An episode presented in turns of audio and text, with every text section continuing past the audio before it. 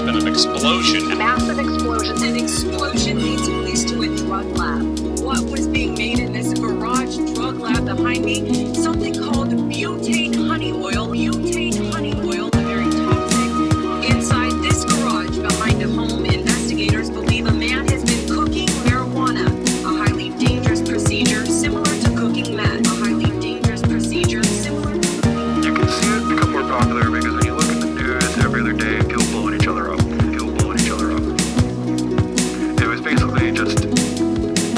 not knowing what they're playing with, not knowing what they're playing with. He was trying to do it like he saw up in the videos. Make some BHO just so he could say he did it, yo. Had some butane that he obtained from the liquor store. Plus he had no of hydro from his little grow.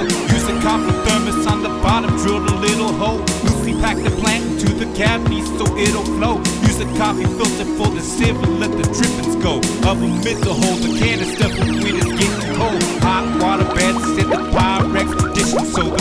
go quicker. Oh, the most important principle, do it outside. But this kid didn't listen, no. Crack the window with a go on his kitchen stove. Alkane gas and start to pool on the kitchen floor. The freezer come, press the start sparks, then the fridge explodes. He gets burned up, takes a ride on the fridge's dope. When he came to, he was in the hospital, yo. Seized to the skull, and his condition's critical. Looked like Gus Fring, just disgusting and sicker though. Now he's so miserable that he don't wanna live no more. News gets a hold of this and calls us all criminals. Listen, listen, if this is something you ain't did before, this precaution is not an option, it's skippable. Make a bad decision, so make all the lives more difficult and put this on blast, cause you blast like an imbecile. Listen, bro,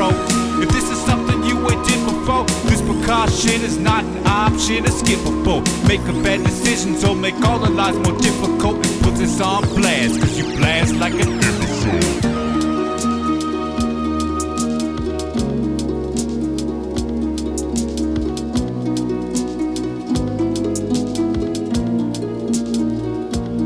The DEA says they're seeing more hash oil explosions increasing local. News reporter Melissa Messiah is there right now with what's leading to